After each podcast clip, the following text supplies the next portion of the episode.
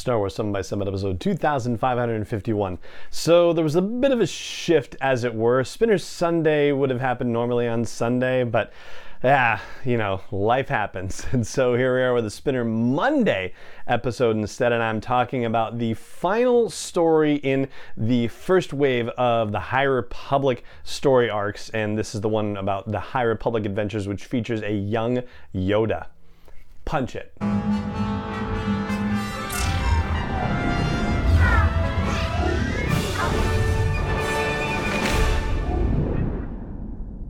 Hey, Rebel Rouser. I'm Allen Voivod, and this is Star Wars 7 by 7 your daily dose of Star Wars joy, and thank you so much for joining me for it. So, The High Republic Adventures is the comic that is, in theory, targeted at younger audiences and comes out from a company called IDW.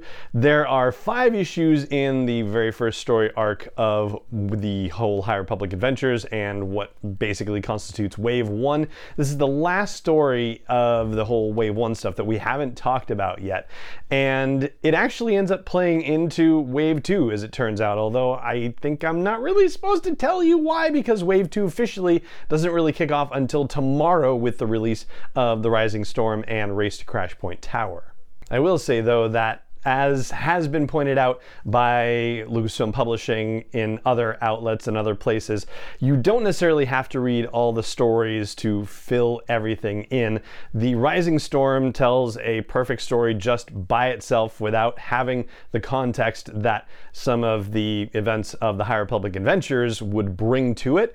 But that being said, if you are of a completist mindset, if you will, or if you're just curious about some of those details, then and you know we can talk about some of that here. Now, as opposed to the High Republic series from Cavan Scott from Marvel, the High Republic Adventures from Daniel Jose Older from IDW doesn't have this arc doesn't have one you know title for the arc itself. Instead, just the issues themselves are named Collision Course, Bralonax City Smackdown, excuse me, uh, Starlight and the Mountain, and finally Showdown on the Junk Moon. Now, this story begins, as many of the Wave 1 stories do, with fallout from the Great Disaster, from that hyperspace incident where parts of the broken ship just started popping out of hyperspace in random places all over the galaxy. And in this case, it's the Trymant system, and it's going to rain debris down on one particular planet, Trymant 4, which is the place where this Bralonax city is, and it is the you know the population center of the planet. Like more people there than anywhere else.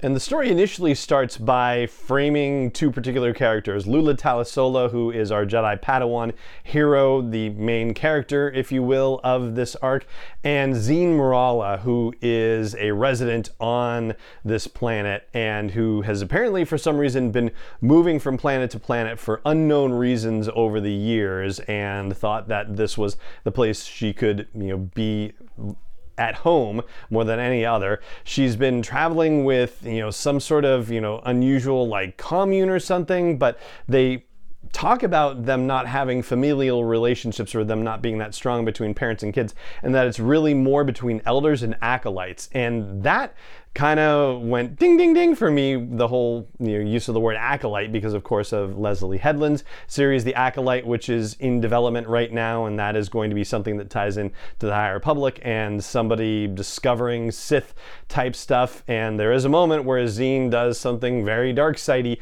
at the end of this story arc. So already the brain goes hmm is this a candidate for who the titular acolyte is? But we're jumping ahead a little bit. So Lula and the rest of the Padawans on this ship, the Starhopper, are supposed to be seeing the galaxy and learning about being a Jedi and not being thrust into the battle. But as things happen, as they do in the Star Wars galaxy, they are thrust into conflict and they're under the tutelage of Master Yoda and also Master Torben Buck, who is the the personification, if you will, of the urban legend Buckets of Blood that Daniel Jose Older has talked about in various interviews and also here on this show on Star Wars 7 by 7 about this, you know, sort of.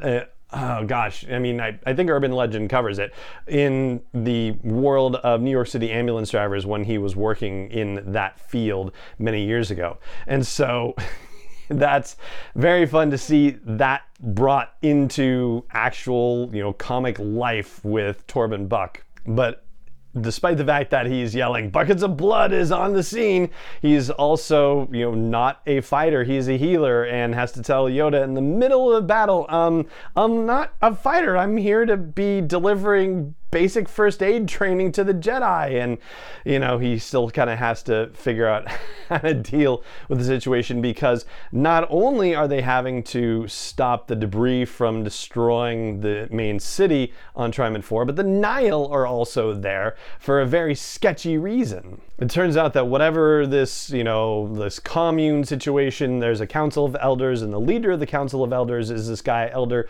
Tromak, and the Nihil, and specifically Marchion Ro. Marchion Ro, or Marchion, Marchion Ro is here and depicted in this comic. And he's after Tromak because Tromak has knowledge of some ancient relic that has been split in two and hidden in disparate places across the galaxy.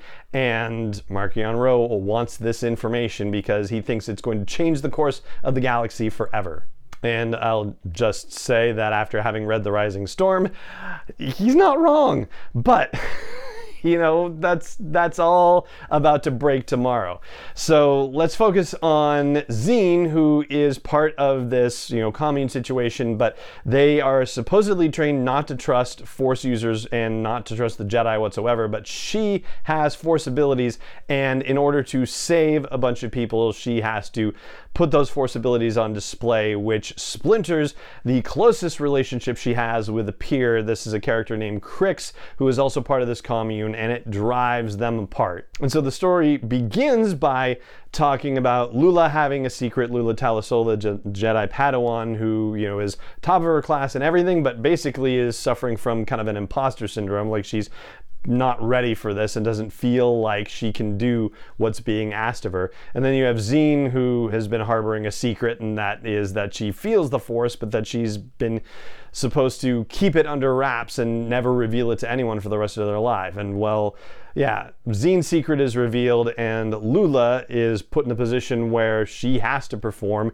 and despite her misgivings, you know, is able to help save people on Trymant 4 and bring Zeen back into their family to some degree. There are conversations about the fact that Zeen apparently can't be trained as a Jedi because she's too old, but they are somehow going to, you know, like let her stay with the Jedi on Starlight Beacon and be at least made aware of her abilities in the Force and learned to use them for good. I guess she's not allowed to be a Jedi, but they can give her some sort of training to help her, you know, master her skills at some level and also keep her on the light side of the Force at least, and be an unaffiliated light side Force user, if you will. But from the initial two issues, which have to do with the events on Trymant 4 and the Nihil then escaping, having taken this Elder Tamra, or Tromak with them, and also Crix, actually, they grab Crix as well because Crix apparently is somehow an assistant to the Elder. Well, that then turns the story to being you know driven mainly by the fractured relationship between Zeen and Crix and how the Jedi are going to ask Zeen for help in figuring out what Marchion Ro is up to and how uh, Marchion Ro is going to ask Crix for help in taking down the Jedi. And the story takes a couple of twists and turns, and Daniel Jose Older gets to bring his monster love in with a battle amongst an arena full of boggarants, which are these, you know, enormous sort of, you know, dinosaur-looking like things that leave slime trails when they're hungry, and they have four eyes and like just heads with sort of undifferentiated features and are really terrible.